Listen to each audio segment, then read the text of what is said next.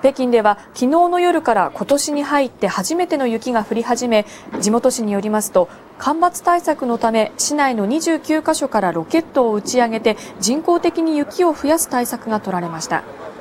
気象当局の発表によりますとこれまでの降雪量は多いところで6ミリほどで乾燥による空気の汚染も改善されたということです。一方、この雪の影響で北京と中国北部を結ぶ高速道路が一時閉鎖されたほか飛行機の発着にも遅れが出ています。